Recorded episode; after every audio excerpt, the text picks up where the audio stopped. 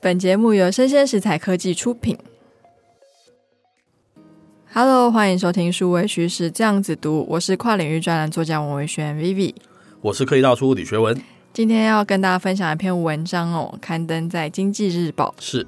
那我自己给的标题是“二零二二亚细亚的孤儿”，那就是你的文章对不对？没错，在下你的文章是。可是因为最近主编也不受控，我不知道标题会不会被改。反正我的单集的那个文章也会贴在链接。是。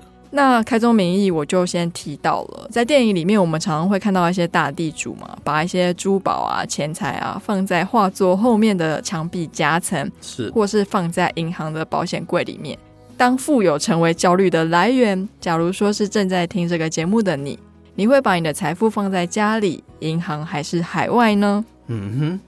接着我们这文章说哈，近期台海紧张嘛，身为刚出社会三十岁的我们的这个年轻族啊，都感到非常的担忧嘛哈。最想问的问题是，两岸关系为何这样子去破裂啊？那其实中国企图染指台湾，是从我国小甚至是我父母辈求学时期就不曾间断的隐忧嘛。我的祖父辈还曾经参与了一系列的保台活动，但是我有注意到，从我国中到硕士的求学期间，不知道是真的忙于课业，还是说两岸的紧张趋缓，在电视新闻或是报章杂志里面，好像都比较少收到类似的警讯。对。但是时至今日，中国将于二零二几年武统台湾，这样子的消息频传了哈。其中有几个导火线是：第一个是延续中美贸易战与科技战；第二是拜登政府签订的这个晶片法案哦，补贴厂商在美国当地制造晶片，并且明令呢获得资助的这个半导体企业不得在中国投资哈。随后我们知道裴洛西访台嘛。那晶片的四方联盟会议，还有美国出售大量的军火给台湾等等，这都啊无不加剧了这个两岸的一个对峙的情况了。那我们两岸就是野火正在烧嘛。美国其实也不止隔岸观火，而是开始用他的方式拯救台湾最重要的高科技研发跟制成产业。是，美国华府他还在今年的十月举办了台湾形象展。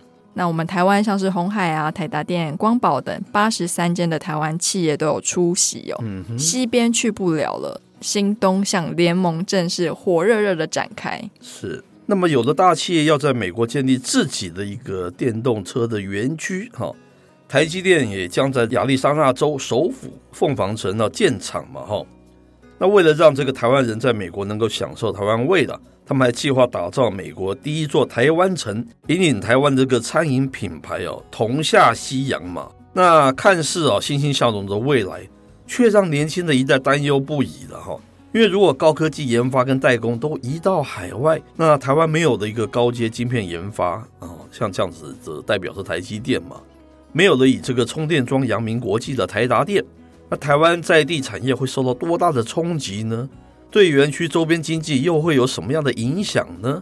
那当新闻耸动的说，在美国建立在地的供应链之后，它可以带动一百间供应链体系的加入。这时候我就很好奇了，这一百家的厂商回馈的对象会是我们所谓的救世主美国，还是我们的母亲台湾呢？其次，我想问的是，到底要参加还是不参加各式各样的协定？这对台湾的产业到底有没有什么影响？嗯哼。近期刚签订这个世界最大的这个自由贸易协定，叫做 RCEP 哈，这个是由东协国家发起，涵盖中国、日本、韩国等等十四个亚洲的国家，可台湾是没有加入了哈。台湾经济专家研判嘛，这个协定对台湾产业是影响不大了，因为目前呢，这个台湾对 RCEP 经济体出口已达百分之七十的免关税，而台湾是世界贸易组织成员之一。已经跟多国签署资讯科技协定，所谓的 ITA 了。许多这个资通讯产品呢、都是免税的嘛。那至于扣掉那七十趴的剩下三成，大部分都是机械、金属、塑化料等产业的冲击呢，占三成。那就短期来说，股市的影响不大。专家的三成跟短期影响不大，我觉得是危机四伏的哦。台湾一直以来都是以国际驰名的科技岛闻名嘛，是政府极力扶持我们台湾的科技业，让高阶晶片制成跟先进科技发展占有一席之地。嗯哼。久而久之，我们的科技业跟人文产业从业人员的薪资差异成为一道永远跨不过去的鸿沟。嗯哼。那台湾罢黜百家，独尊科技，国家确实因此获利了。但是除了科技产业外，台湾已经非常久没有有亮点的产业兴起。是。如今我们面临的是这个两岸的危机嘛，核心产业东向外移哈，那这个科技业外，其余产业长期都是走一个非常浅盘的经济啊。那台湾现况就像温水煮青蛙，试问下一代在这片土地上应该何去何从呢？那我认为“匹夫无罪，怀璧其罪”是非常贴切的台湾写照，是因为我们拥有太多领先国际的技术与人才，这竟然成为乱源。有救火的、放火的、隔岸观火的，每个人给我们的论述都不太一样。是我们就好像在一片迷雾里面。但是呢，就因为现在非常的纷乱，也许是醒思台湾产业定位的好时机。嗯哼，期盼政府们也可以把我们年轻人的未来纳入策略的版图中，因为我们拒绝成为亚细亚的孤儿，也拒绝一个万物皆空的台湾。是没有想到，瑞士代代表的这个我们的 Vivi。你也有这么样的一个救国兴邦的一种情节啊！是，当然呢，我觉得我们现在我们的薪资平均薪资一直都上不来嘛，是，然后低薪一直是已经十几年难解的问题。是，那其实终归我们以前有聊过嘛，是因为产业没有升级。那其实我们高科技产业等级一直蛮高的，我觉得产业没有升级是其他的产业都没有起来。是，那我们就一枝独秀，那其他的怎么办？是，那一枝独秀，它现在大放异彩。大放起来之后，他竟然要外移，是。那我们未来要怎么办？我们下一代在台湾到底要做什么？蛮值得让我们担忧的，对不对？我们在这边强调一下我们的立场，我们一直不管那个党派了，我们也不管那个你是中国还是美国了，我们还是以这个关心文化，然后关心这个内容发展啊，这样子发展那个角度嘛，从这个角度里面去关照所有的事情，对不对？是。那我觉得科技确实把我们台湾带到一个国际高度的舞台上。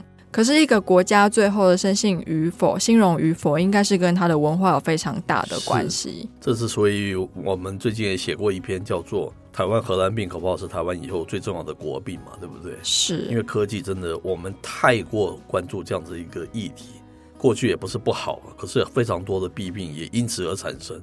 包括你把太多鸡蛋放在一个篮子里面，今天才会有这样子的危机啊！否则我们要是百业都是很蓬勃的话。我们又何怕科技一夜，对不对？出走还是什么，对不对？是，所以永远给科技部的预算永远会比文化部的多很多。我觉得从这边也可以看出一点小线索吧。是，好，以上内容播到这边告一段落。我是科技大叔李学文，我是跨领域专栏作家王伟轩 Vivi，我们下回见喽，拜拜。